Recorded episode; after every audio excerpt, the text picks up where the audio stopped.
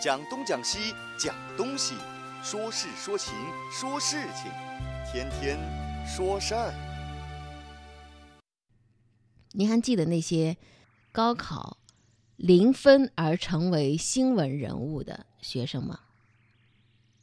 二零零六年高考之后啊，有一个女孩，河南女孩，她叫蒋多多。我不知道多少人还记得她的模样。当时她出现在我面前的时候呢，是一个呃。嫩黄色的长袖 T 恤，半长的头发，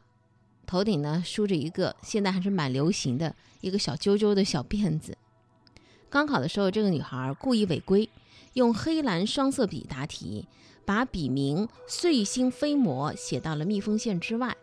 在四科考卷的空白处写下了大概有八千多字的控诉，陈述高考弊端，抨击应试教育。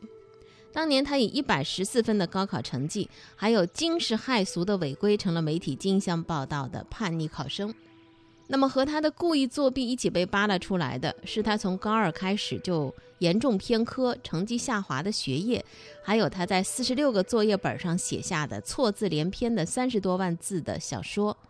这种关注的视角让蒋多多非常非常不满。没有人按照他的预期去和他站在一起，质疑高考，抨击体制。猎奇而功利的人们更在意的是：诶，这个来自底层之家的女孩，为什么会以这样的出其不意的方式，故意成为一个失败者？蒋多多的叛逆和对抗，让他成为了小村里头报纸出现最多的一个名人儿，也让他种田务农的父母心痛不已。父亲给了他一个沉默的背影，不愿意再说什么。母亲提到他呢，就忍不住垂泪叹息。在填报志愿的当天，他偷偷的坐车出去打工了，随身带了两百块钱，当然很快就花光了。工作还是没有着落。第一次知道现实残酷的姑娘，在对父母愧疚和未来的迷茫当中，一度很绝望，甚至想到自杀。但是倔强的他呢，终究是挺过来了，选择活下去。那是二零零六年，一晃十三年过去了，这姑娘现在也已经是三十而立了。有人说她高考之后外出打工，远嫁他乡，很少回来；也有人说她重返校园，上了技校，漂泊在外；还有人说她结婚生子，操劳奔波，跟我们辍学之后艰难打拼的兄弟姐妹并没有太多的不一样。总而言之，从公众视野当中消失的蒋多多，默默地生活在底层的某个角落，在世俗和生计的碾压当中活得很普通。而他所在那个乡村，他读书的那所高中，每年都有来自穷人家的孩子通过高考的这扇门，摆脱贫困和愚昧的束缚，在苦读和高考之后，用力书写命运的另外一种可能。只是他之后呢，还是有考生步他后尘的。比如说许梦楠，二零零八年的高考之后，有一个叫徐梦楠的安徽的考生，为了制造考零分的轰动效应，故意选择在答题卷上写下这样的信息：“我的名字叫许梦楠，我的考号是多少多少多少，我是孟城二中的。”那么，当媒体的聚光灯和叛逆的神光环快速的褪去，家境贫困。兄妹四人，徐梦楠面对的终将是一个农家少年粗粝而且辛苦的人生。没有文凭、没有学历的他，辗转多个工厂和车间，组装广告箱，制造窨井盖，生产卫浴品，干遍了脏活累活。也在生活的磨砺当中，他但渐渐的就明白了，我到底犯了什么错。二零一二年，也就四年之后，他创办了名为“高考零分生”的网站，讲述那些高考零分学生的故事，更呼吁后来者不要重重蹈他的覆辙。他说：“啊，如果当时有人劝我的话，我一定不会考零分的。”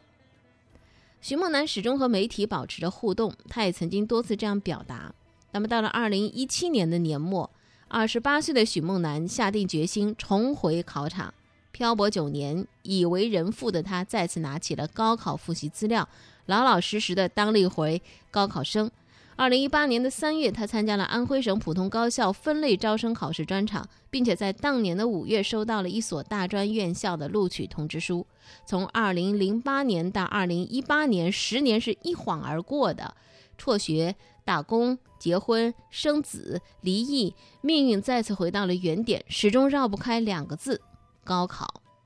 只是十年之间，那个叫做徐梦楠的中国考生，他的内心和认知已经有太多不一样的。那么意味深长的是，有记者就问徐梦楠说：“你打算让你的两个孩子接受什么样的教育？”他很坦然地回答说：“我的孩子现在还在上幼儿园，很大可能是按照现行的教育体制走，我不会过度的干涉他们，让他们和别人不一样。”只是这样的呼吁啊。还有另外的一位叛逆少年，他很难再听到，他的名字叫张皎，皎月当空的皎。这是一个陕西考生，在二零一零年的高考之后，他以零分状元的争议头衔瞬间走红网络。高考的时候，他在每份试卷前面只写上了十六个字：“破釜沉舟，不破不立，破而后立，不生则死。”还有他自己的名字和考号。导致语文、数学、外语和综合都是零分。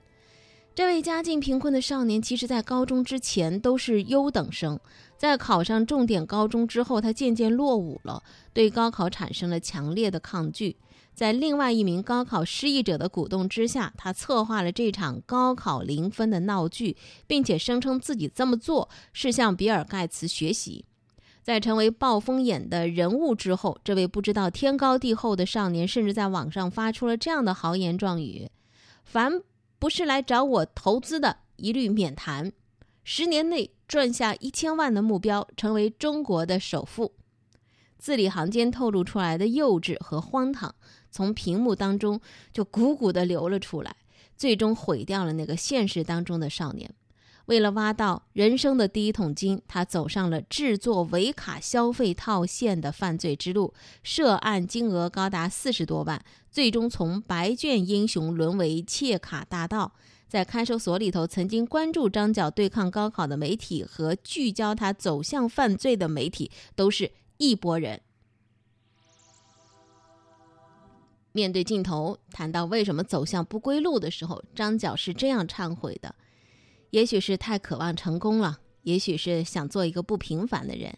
但是有些路走上就回不了头了。确实如此啊，有些路走上了就回不了头了。那条路就是总想走捷径，总想不劳而获，总想哗众取宠。所以，当沉寂的蒋多多。重考的徐梦楠和犯罪的张角相继制造高考零分的轰动效应之后，继续或平凡或重来或黑暗的人生，这确实给正在年轻的、正在青春当中的一些孩子们，无论你是备战高考的，还是你在大学的象牙塔当中正在积累学习自己的人生经验的。应该敲一敲这样的钟。中国太多的孩子，无论你是来自于城市还是农村，都是历经高考的洗涤才能够蜕变的，就像小昆虫一样，它要长大，它得褪去自己原来的那层壳。蜕壳的过程是如此的柔弱无力，而且面对很多的一些风险，付出很多的一些辛苦，甚至是痛感。但是要成长，必须得蜕壳。很多的人经历过高考的洗涤，很多的人仍然在一条踏踏实实学习的路上，像大多数人那样过着平凡也珍贵的人生。也正是这种来自基层、扎根普通的阅历，会让我们更多的、格外的去关注那些零分考生的命运，也对很多很多人家的孩子啊发出这样的呼声，尤其是穷人家的孩子，对付高考的最好的办法就是战胜它。而不是鄙视他、逃避他，他仍然是你走出贫困、走出农村、走出大山、走出愚昧、走到开阔之地的最佳途径。当那些零分考生，当他们年长，明白这个世界没有绝对的公平，看清这人生就是不断努力的真相的时候，他们终将明白，反抗的最高级不是一味的叛逆，而是征服。不管你承认不承认，这个世界上最大的话语权永远属于成功的人。拿鸡蛋碰石头的举动看上去是悲怆可嘉，但最终疼痛破碎的只有自己。当你还是一个鸡蛋的时候，别拿自己和石头去死磕，而是要用力的让自己长成一只鸡，然后带领你的子孙们一点点的向好，一寸寸的推动石头。